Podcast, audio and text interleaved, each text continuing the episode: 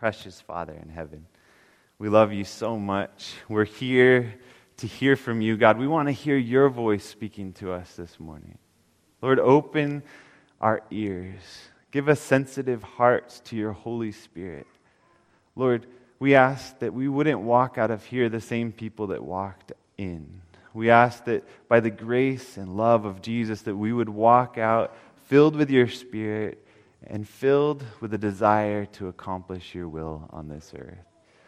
Lord, we just want to pray the prayer that you prayed. May your kingdom come. May your will be done on earth as it is in heaven. In Jesus' name I pray. Amen. The two walked down the street, and it seemed like an ordinary day. In fact, as they neared their destination, they walked close to a man who you've probably seen fairly frequently. These days, it tends to be more we'll be driving along, and you get to the stoplight, and there he is. You've seen him before, right? He's there holding the sign, and has a cup maybe or something to collect some change from you. And as they walked up to the place to worship, they saw him sitting there, begging for money. I don't know about you, what thoughts go through your mind when you see somebody like that. If it's a day where you're feeling especially loving and generous, you'll reach in your pocket and you'll pull out some money to give to him. Or maybe you'll offer to take him to the local grocery store and get some food for the day. I don't know how you interact with these type of people, but usually we try to deal with them as quickly as possible, pass them by. Obviously, they're often there because of things, choices that they made in their life anyway, right?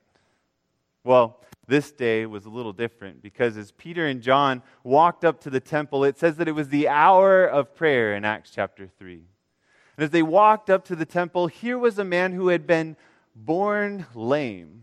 From birth, not able to walk. I take it for granted, this thing that we do called walking, where we walk around, but it's a pretty amazing thing. And to not be able to do that from the day you were born, to never have experienced walking, I can't imagine what that would have been like. But here was this man, and he's there, and as he looks up and he sees two more potential donors coming to him, he's not thinking the things that are about to take place. He's looking at them as just another opportunity to receive a little bit more change to help his family out because he's not able to work like a man would need to be able to work. Turn with me to Acts chapter 3. In Acts chapter 3, Peter does something amazing. But really, later on he tells us that it's not so amazing. It's something that should only be expected from a disciple of Jesus, from somebody who follows Jesus, from somebody who believes that Jesus came down from heaven, that he walked on this planet, and that he is now ascended to the very right hand of the throne of God. In Acts chapter 3, starting in verse 1, it says, "Now Peter and John went up together to the temple at the hour of prayer, the ninth hour. This shows how much they valued united prayer. Don't miss opportunities to pray together. Find as many opportunities to pray with your family, to pray with your church family, to pray with anybody possible, because those are special times." And the disciples knew this because they'd walked in the footsteps of Jesus, and they knew that this was where they could most experience Jesus' presence through the power of the Holy Spirit. So Peter and John are headed up to the temple together at the hour of prayer, the ninth hour, and a certain man, lame from his mother's womb, was carried, whom they laid daily at the gate of the temple, which is called Beautiful. So men would bring him here so that he could beg, so that he could ask for alms. Apparently there were people involved in this situation who were probably benefiting from this, or at least they were helping him out to go there. Who, seeing Peter and John about to go into the temple, asked for alms. I don't know about you, but sometimes my prayers, I ask for God, from God, things that I don't really know what I'm asking for. I don't really ask for the things that I desperately need, that I most need. I sometimes limit God and what he's capable of doing in my life. And this man, as he looks at Peter and John, he says, "Would you give me some change? Could you spare some change?" Verse 4, though, says, "And fixing his eyes on him with John, Peter said, 'Look at us.'" I don't know what he thought at this point. Like, what are these guys going to do? Are they going to be like the other people who tell me to stop begging, who tell me that I'm a sinner, that I was born lame because of my own sins, because of the sins of my parents, that I deserve to be in this situation? Who knows what thoughts were going through his mind at that point? So he gave them his attention, verse 5. Expecting to receive something from them, he begins to expect, these are good people. They're going to give me something. They're going to help me out. Then Peter said this, "Silver and gold I do not have." The disciples weren't wealthy men. Following Jesus didn't leave them with a lot of extra change in their pockets. Silver and gold Peter did not have, he said. But what I do have, I give you. In the name of Jesus Christ of Nazareth, rise up and walk. And he took him by the right hand, and he lifted him up, and immediately his feet and ankle bones received strength. So he leaped up, stood, and walked, and entered the temple with them, walking and leaping and praising God. And all the people saw him walking and praising God. And they knew that it was he who sat begging alms at the beautiful gate of the temple, and they were filled with wonder and amazement at what had happened to him. What an amazing story. What an incredible thing that Peter could have that kind of faith. Isn't it amazing? More amazing than that even is the door that this opens up. As Peter heals this man by God's power, he goes around leaping and praising God, and pretty soon the crowds come and they say, they're beginning to look at Peter and John and saying, "Wow, how did you do this?" And Peter then launches into his second sermon in the book of Acts.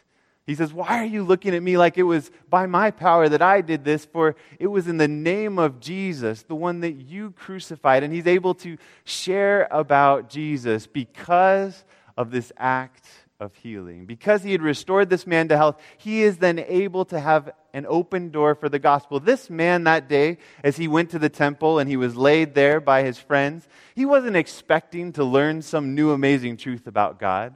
He was just going about his daily business. But that day, his life forever changed because he came in contact with Jesus. Because a disciple was willing to lay his hand on him and he was able to walk.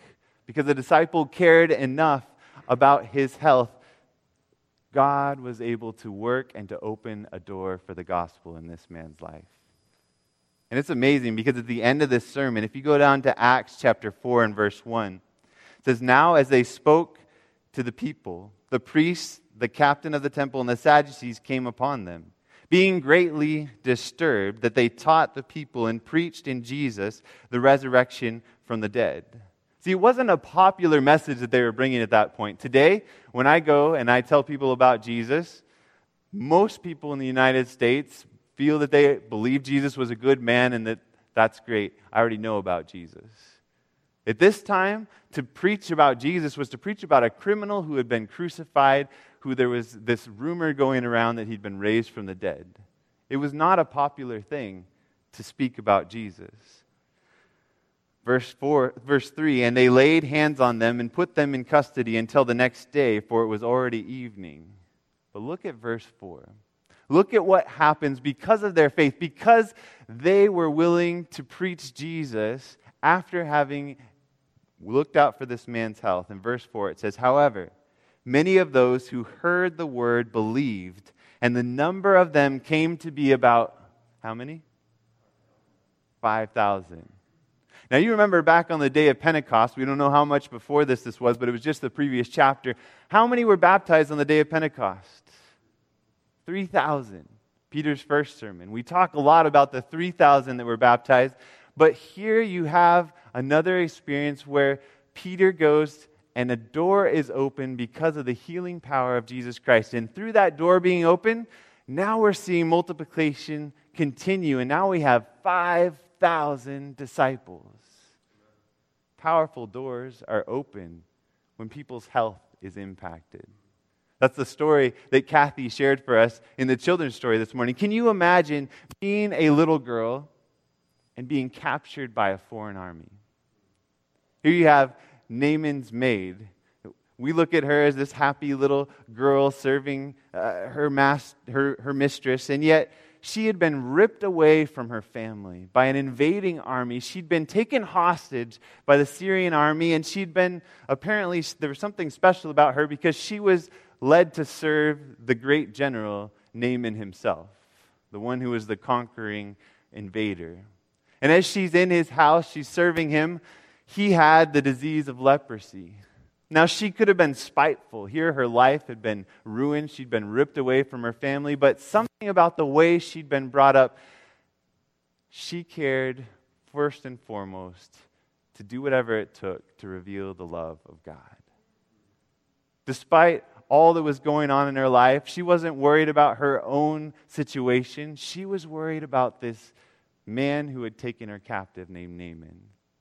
And she saw that he was struggling with leprosy. And so she says to her maid, if only he could go to see Elisha the prophet. If only he could experience his healing through prayer in God. And so the rumor gets back to Naaman, and Naaman goes through this whole process of going to see Elisha, and we heard about it in the children's story. And through that story in 2 Kings chapter 5, Elisha tells him to go to the river, he dips in the water, he's healed. When he comes up out of the water, he goes back in 2 Kings chapter 5, you can read it later on. He comes back and he's offering gifts, and Elisha won't take it. But then before he leaves, he says something very interesting. He says to Elisha, would you give me just 2 muleful loads of dirt that I can take back with me? Dirt. Why did he want to take dirt? He says, I want to take this dirt back with me, and I want to put it back in my own country so that I can worship the God of Israel.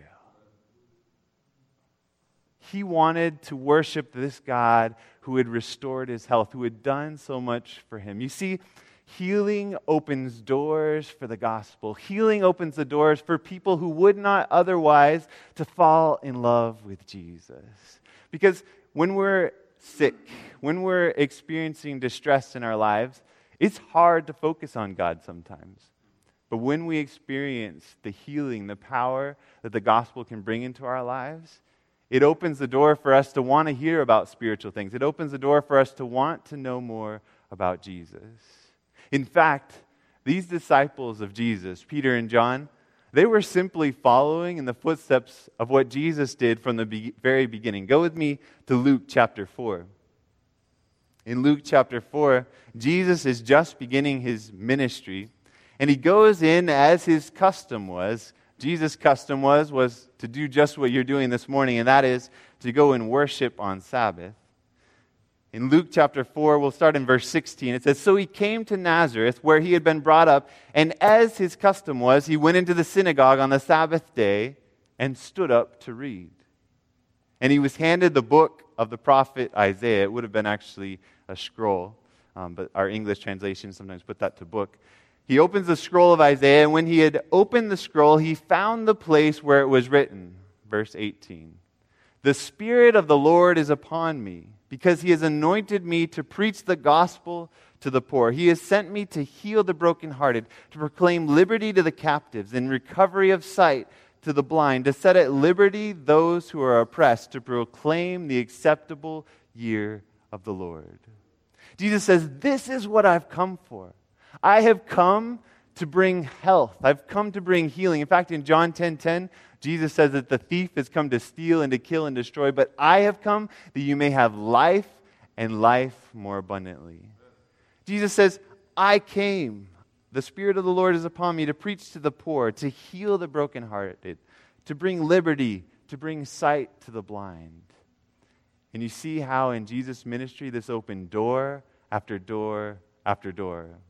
In fact, in John chapter 9, Jesus comes and he finds a man who's been born blind, and the disciples look at this man and they say, who sinned, this guy or his parents, that he is blind? And Jesus says, it wasn't because of their sin, but it was in order that the works of God may be glorified, that God could get all the glory in this man's life. God doesn't intend for us to experience sickness and disease, but God can use the sickness and the disease that is present in this world to bring glory to him through his healing power, through his love, through the life that he is able to impart. And sure enough, in that story too, at the end of that story, the guy didn't know who Jesus was because he'd been sent to the pool of Siloam to wash. He'd put clay on his eyes, and he went to the pool and he washed it off. He didn't even know what Jesus looked like. But later on in the story, Jesus appears to him, and he gives them the chance to realize who Jesus was. He says, do you want to follow the Son of Man? And he says, Lord, tell me who he is, and I will. And he says, you're looking at him. Jesus opened doors to share about the gospel by healing. And Jesus wants for his disciples today to do the exact same thing. In fact, you see this again and again in Jesus' life, and he specifically tells his disciples to follow his example. Go with me to Matthew in chapter 9. Matthew chapter 9 and verse 35. It says, then Jesus went about all the cities and villages, teaching in their synagogues, preaching the gospel of the kingdom, and healing every sickness and every disease among the people. This is the way Jesus operated. He would just walk through towns, and he would walk out of that town, and there would not be one sick person left in that entire town. That's how much Jesus loved to make people just feel better. Even if they weren't going to believe in him, even if they weren't going to accept the gospel, he wanted to do whatever it took to make their lives better. That having come in contact with them, their lives would be better. Ravi Zacharias, a Christian apologist, says, the gospel is not good news unless it's good news to everyone. For you and I to follow Jesus isn't really good news unless it's good news for every person that we come into contact with. Unless because of loving Jesus, it makes the lives of the people around us better. Because that's the way Jesus lived his life. He lived his life to take care of the needs, to be concerned for and compassionate for the people that he faced on a daily basis. So here we find in Matthew chapter 9 and verse 35 that he's healing every disease among the people. And then verse 36, he says, but when he saw the multitudes, he was moved with compassion for them because they were weary and scattered like sheep having no shepherd. See, Jesus looks out on these multitudes, and as he looks at them, his heart is moved with compassion because he sees that there are more people there than he can place his healing hand on. There are more people there than he can have that personal dialogue with to teach them about the Father. He realizes that he's not capable in his human body of doing all that he wants to do. He's moved with compassion.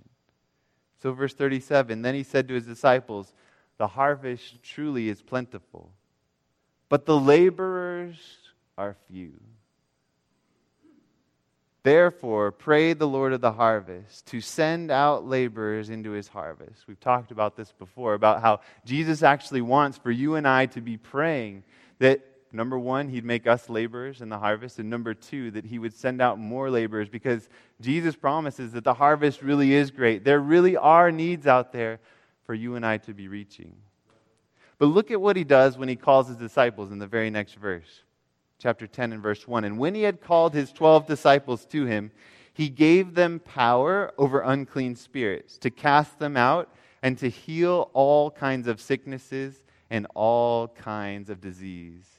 Later on in verse 7, he says, as you go, preach the kingdom, preach saying, the kingdom of heaven is at hand. Heal the sick, cleanse the lepers, raise the dead, cast out demons. Freely you have received, freely give. Again, when he sent out the 70 later on, he sends them out, and again, he tells them to heal. And then in the Great Commission, the way that Mark records it, at the end of the book of Mark, he again tells them to lay their hands on the sick and pray for their recovery. So this was all that Peter and John were doing. They were following in the footsteps of Jesus. They were doing what Jesus had told them to do in order that the gospel could go forward. You see, to look out for somebody's needs, to care for them when they're in distress, to care for them when they're sick, opens a door in their heart for Jesus like nothing else could possibly do in their lives. When you've been helped by somebody, when they've cared about you personally, it makes a difference that nothing else could really do. Jesus truly loved people. I love what it says in the book Ministry of Healing, page 146. Sorry, let's go to Desire of Ages first, page 641. We can have this up on the screen. Desire of Ages, page 641, says this: when we love the world as he has loved it, then for us his mission is accomplished. We are fitted for heaven, for we have heaven in our hearts. Do you see that? How did Jesus love this world? Jesus cared for people's personal needs. He cared for them when they were sick, when they were distressed. He cared for the poor. He preached the gospel to the poor. He did everything possible to come close to people. And when we love like Jesus loved, we're ready for heaven because heaven is already in our hearts. In Ministry of Healing, page 143, it describes specifically how Jesus went about loving this world. Christ's method alone will give true success in reaching the people. The Savior mingled with men as one who desired their good. He showed his sympathy for them, ministered to their needs, and won their confidence. Then he bade them, "Follow me." You see, it wasn't until Jesus had met people's needs, until he'd drawn close to them, until he'd mingled with them, until he showed them that he genuinely cared for what they were going through, that he then gave the invitation for them to follow him. But sometimes I get it all backwards. I don't know about you, but I tend to go to people like, "Hey, you need this truth in your life." And they're like, "Man, you don't understand what I'm going through. My family's falling apart. I am dealing with this sickness. I don't even have the finances to go through with life, and you're telling me about Jesus coming soon? That's great, but how does that help me with my life today?" Until we're willing to genuinely come close to people and love people, that door for the gospel is going to be slammed shut. But the closer we draw to people, the more that our neighbor knows that, hey, if I have to be gone, he'll even come over and he'll mow my lawn for me.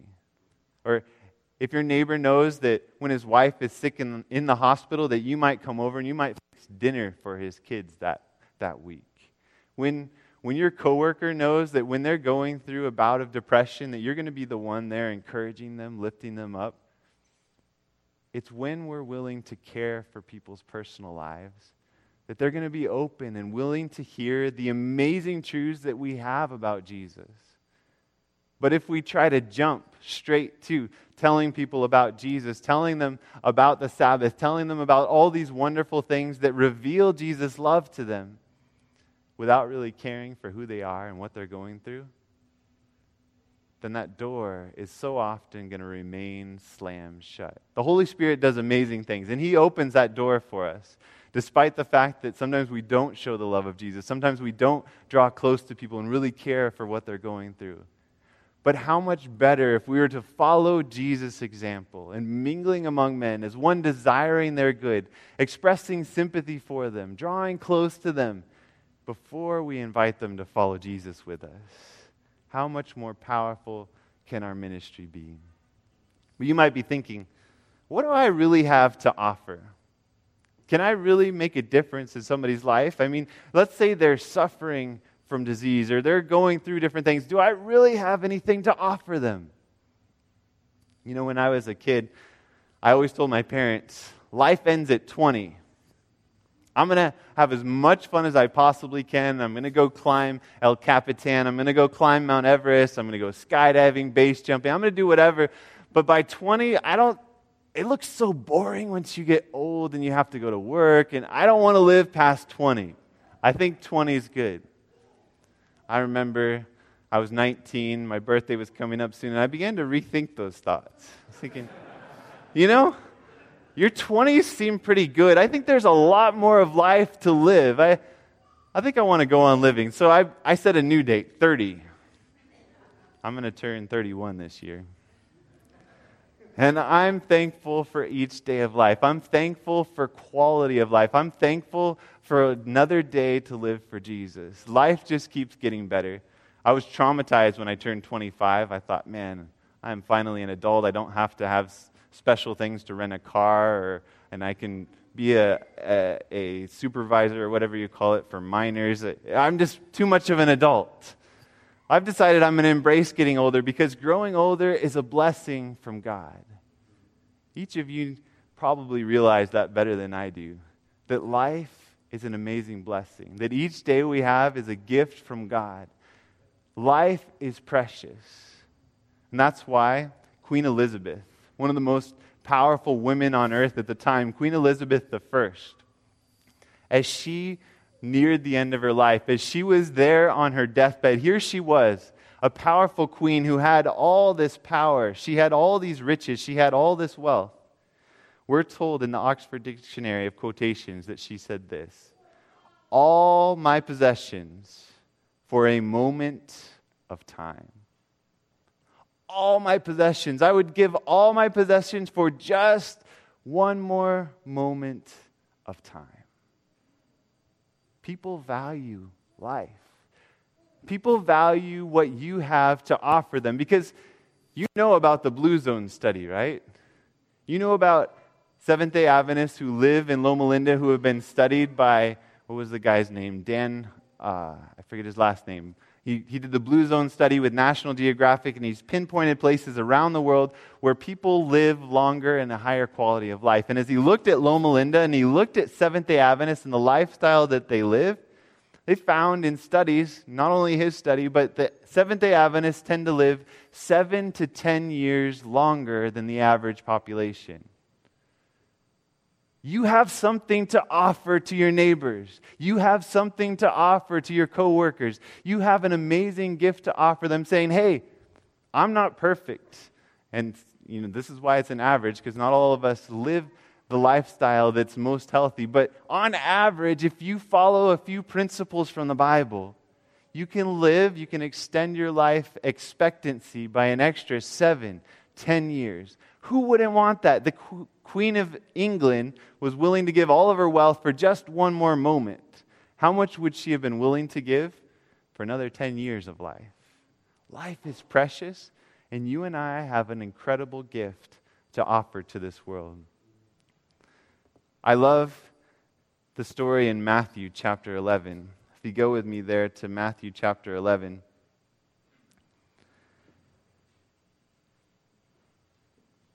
John the Baptist is discouraged.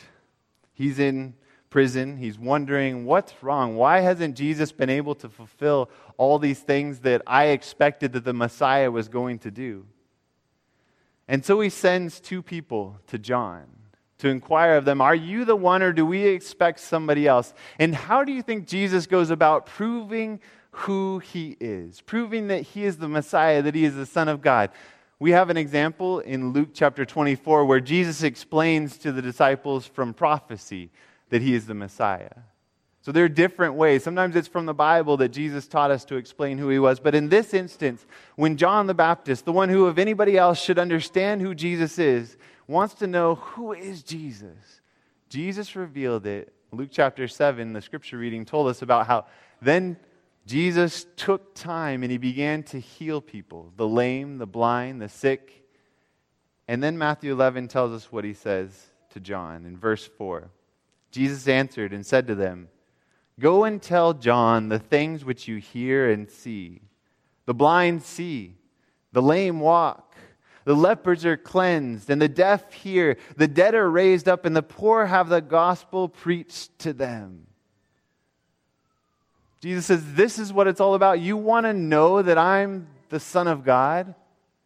Look at what is taking place through my ministry. And then in John 14 and verse 12, Jesus tells us that those who believe in me, the works that I do, you will do also. And greater works than these, because I have ascended to the Father. Jesus wants for you to engage in loving this world just like he loved it. But I have to be honest, and I think, well, I wish I just had the power to say immediately to somebody, "Get up and walk," or "Get off your sickbed." Annika, we've been praying for Annika. We're pleading with God that God would work a miracle and heal her brain tumor. And we believe that God is capable of doing that, more than capable of doing that. We live in a great controversy, and sometimes sickness goes on. We see the story of Job, and we can talk about that another time. And sometimes we don't understand what all takes place. But this I know, that when we bring people to Jesus, like we're lifting up Annika in prayer, Jesus is able to work in miraculous ways in their lives. Look over at Matthew chapter 15. One more story about the miracle-working power of Jesus. In Matthew chapter 15 and verse 29, we read a story about Jesus that comes immediately after the story where he is with a Syrophoenician woman who's begging for him to heal her demon-possessed child. You remember that story? And as she's begging for this, Jesus is kind of giving his disciples an example of their bigotry and kind of saying, well, should I really do this for her? And she says, well, I'll even take a crumb from the table. And so finally, he says she has amazing faith and goes ahead and heals her daughter. So we know from that story that Jesus is in Gentile territory. He's in the part of the world that Jews didn't like to hang out. In fact, the story after this, the feeding of the 4,000, it's very interesting that the baskets described there in Greek are big baskets, not the small baskets that are described with the feeding that takes place earlier in Matthew, the feeding of the 5,000. They would carry big baskets because they would be in Gentile territory and you didn't want to have to buy much food. So you'd carry these big baskets around with you so you could have as much food as possible. So here they are in Gentile territory. And verse 29 says, Jesus departed from there, skirted the Sea of Galilee, and went up on the mountain and sat down there. Then great multitudes came to him. This is amazing because this is Decapolis, where he had healed the two demoniacs, and he hadn't let them come with him on the boat. He'd said, you should stay here and tell the things which I have done for you. Everybody had wanted him to leave the last time he's here, but now when he comes to this area and he's there on the mountain, multitudes are coming to Jesus. And the only reason they would have been doing that is because they had heard the testimony of these two demoniacs. Multitudes came to him, and look at what these multitudes do. This is something that you and I can do with this hurting world.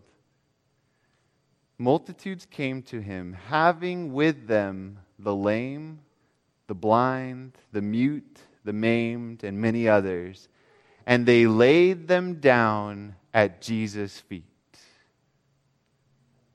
You and I don't have any healing power.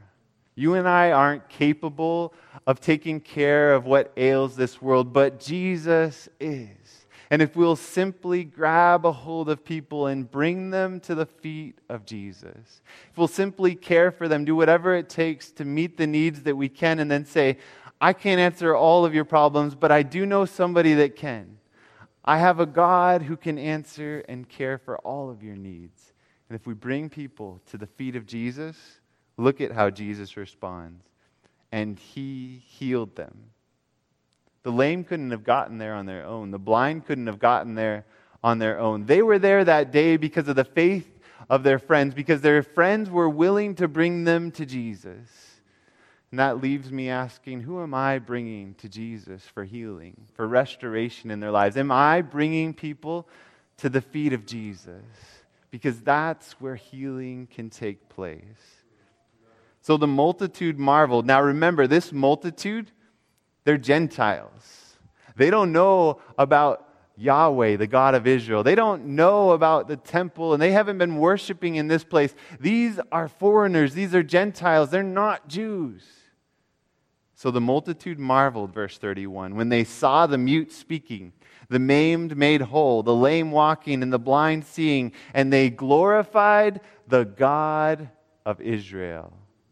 You see what this did for them? Here you have multitudes of people that Jesus is reaching out to. They don't know the God of Israel, but as they see him love these people, to care for their needs, to have such compassion for people that he would heal them, they glorified that God of those Israelites over there. They said, just like Naaman, who said, I'm going to worship the God of Israel from now on, they said, we glorify the God of Israel. Friends, if we want to see the way open for the gospel in our community, in our friends' lives, in our neighbors' lives, in our coworkers' lives, we've got to come close to them. We've got to care for their needs. I love what it says in the book Counsels on Health, page 535. It says, I can see in the Lord's providence that the medical missionary work is to be a great entering wedge. You know what an entering wedge is? We don't use that too much anymore, but they used to use it back in the day for logging, and when they wanted to split a log in order to mill it into certain lengths, they would put these wedges in the cracks in the wood, and they would pound them in with mallets until they split the log open. So when you had a tough log, it was the entering wedge that made the way for the breakthrough. The medical missionary work is to be a great entering wedge whereby the diseased soul may be reached. It's through caring for people's physical needs that they're open to receive more about Jesus. Again, in Counsels to Health, page 497, it says, medical missionary work is the pioneer work of the gospel. It's the forerunner. It's the one that goes in first. The door through which the truth for this time is to find entrance to many homes. Sometimes you wonder, how could we ever reach our neighbors? How could we ever, that friend at work who just seems so closed off, how could I ever minister to him? Maybe it's through his health. Maybe it's through sharing practical principles in his life that could better his life, that he'll recognize that you have something of value, that you have the gospel.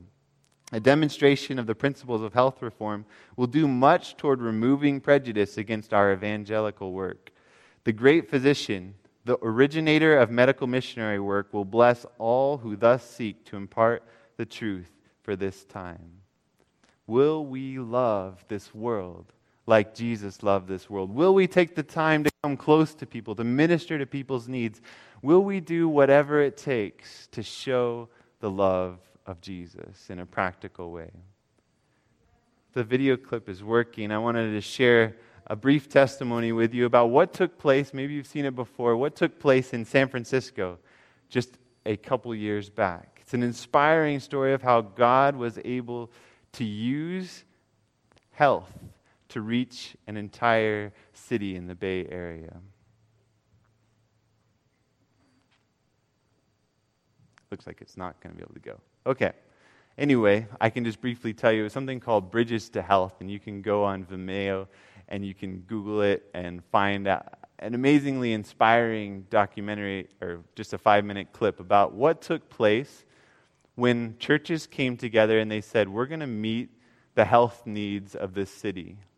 It got the city so excited that the mayor of Oakland and I think the mayor of San Francisco got involved. And by the time that they opened up this massive clinic that was offering dental work, it was offering eye glasses, it was offering even to do some minor surgeries, a bunch of different things at this clinic. By the time that the news got out, the day before, the crowds began to line up for this. They waited all night long just so that they could get in to have their health needs ministered to. They did some amazing things at that clinic. They did surgeries and different things. Oh, looks like we have it going now. I think our internet may not allow for us to not have preloaded it. So I'll just tell you about it. You can watch it later on, but it's very inspiring to see how God reached an entire city. And this opened up other doors where last summer, some of you got to go to San Antonio, Texas, and they did another clinic, and they were so excited. The mayor immediately jumped on it, got involved, because the mayor of Oakland, I believe it was, actually called to San Antonio and said, hey, you've got to let these Seventh-day Adventists do there what they did here. And the entire city came together to do this thing, and he had 1,700 Seventh-day Adventist volunteers who came together, medical professionals and non-medical professionals, all to reach this city. And it opened amazing doors for the gospel. Not long after that, Mark Finley spoke with an evangelistic series that invited people who had been a part of this to come and hear saving truths about Jesus. And when you've had your physical needs met, it gives you a desire to hear what else these people may have to share. And I have a vision, actually it's not my vision, but I've heard it from many of you, that God wants for us to reach out to our community in the same way.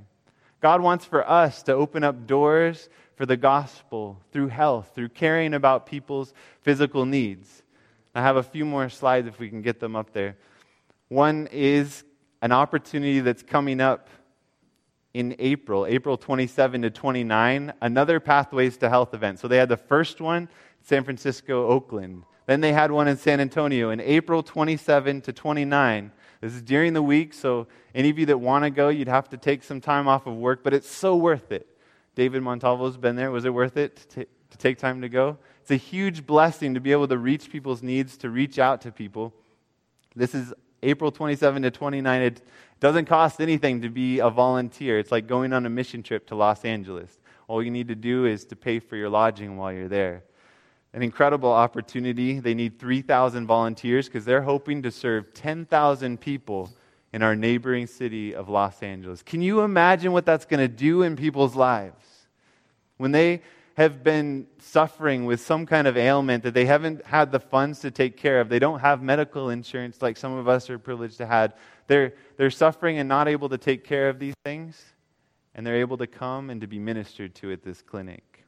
But coming a little more locally than that, on February 13, that's just, I think it's 3 weeks away, it's a Sabbath, February 13, at 4 p.m., we're going to be down at the Arroyo Grande Church from 4 to 6 p.m. We're going to be talking about how locally and as an area throughout San Luis Obispo County and Santa Maria County, we can reach this area. We can pool all of our resources. We can get the doctors together. We can get the dentists together. And we can say, how can we practically meet people's needs so that it opens a door for Jesus to reach the hearts? How many of you want to be involved in that on February 13, 4 o'clock in the afternoon? It's just a couple of hours, just close by down at the Arroyo Grande Church. I want to invite you to come down. There'll be refreshments at the end of that. But even closer to home than that, we are blessed by having a school called Weimar Health Institute that does a 4-month training program called Health, basically. It's their health training program. They are coming and they're offering to do a health expo for our church. We've been talking a little bit about this, and you've seen some of the flyers. But I really want to encourage you that we need your help in this. We're thankful that this first time that we're doing a big health expo here, we have a group coming in from the outside so that they can do a lot of the brunt work of it. But they need our help to be there, and they also want for us to catch the vision. Because as you and I go and we see what they're doing and sharing about health, we're going to have the opportunity to do the same thing in the future. We're going to be inspired to want to do the same thing in the future. They share just simple health principles that can enable people to live longer, healthier lives. Simple principles of New Start, which is nutrition, exercise, water, sunshine, temperance, fresh air, rest, and trust in God. Simple things that you may have learned since the time you were a child, if you're blessed to have learned about these things. But there are so many people who don't realize how much better their lives could be if they had this. So I want to invite you, number one, as you go out, there's going to be flyers out there. And I want to invite you to grab a couple of these, 5 of these, 10 of these, and take them to your friends, take them to your neighbors, to your coworkers, and say, hey, there's a totally free health expo. It's going to have a free massage. Who doesn't want a free massage? All right? It's Super Bowl Sunday, but what could be more important than going and taking care of your health rather than watching other people thrash their health on TV? It's going to be talking about body fat percentage, cardiovascular fitness, all these opportunities to have a health screening.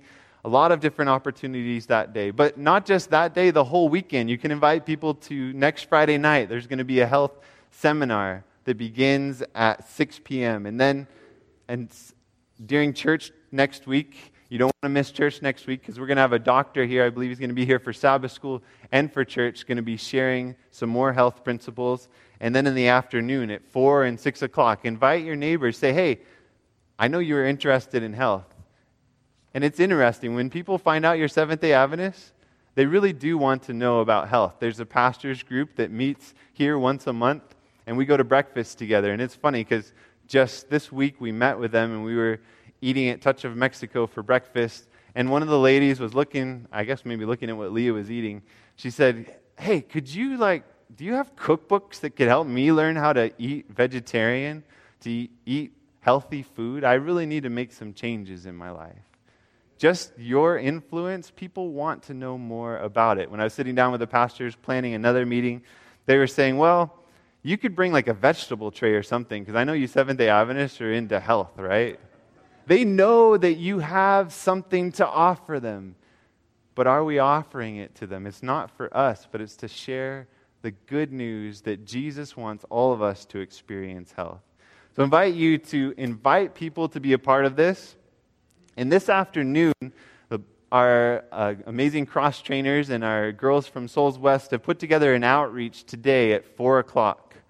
How many of you are free at 4 o'clock today? How many of you wouldn't mind going around to a parking lot and passing out these flyers to just give people an invitation to better their health? We see a raise of hands of people that are willing to go out this afternoon to invite people to experience better health. You know, sometimes we offer people things that feels intrusive, but this isn't intrusive. When you're saying, hey, I want to offer you something that's going to enable you to live a healthier, happier life, something that the Queen Elizabeth I was willing to give all of her fortunes for, how much more the people want to hear from you at this point in time. Amazing opportunities that I hope we take advantage of, because these are doors that will open the door for the gospel. And one day in heaven, when we all get to heaven, we're going to see people there. People who are there because you took the time to share with them an opportunity that they just couldn't pass by. It's only an hour this afternoon, or if you can't go this afternoon, then just take a flyer and pass it out to your coworkers. Pass it out to your neighbors, your friends. Give people an invitation. Because when we all get to heaven, I believe there are going to be many there because you were willing to share. Father, we're asking for that same Holy Spirit, your Spirit that anointed Jesus to proclaim good news to the poor, recovery of sight to the blind, liberty to the captives, so that the lame could walk and the deaf could hear.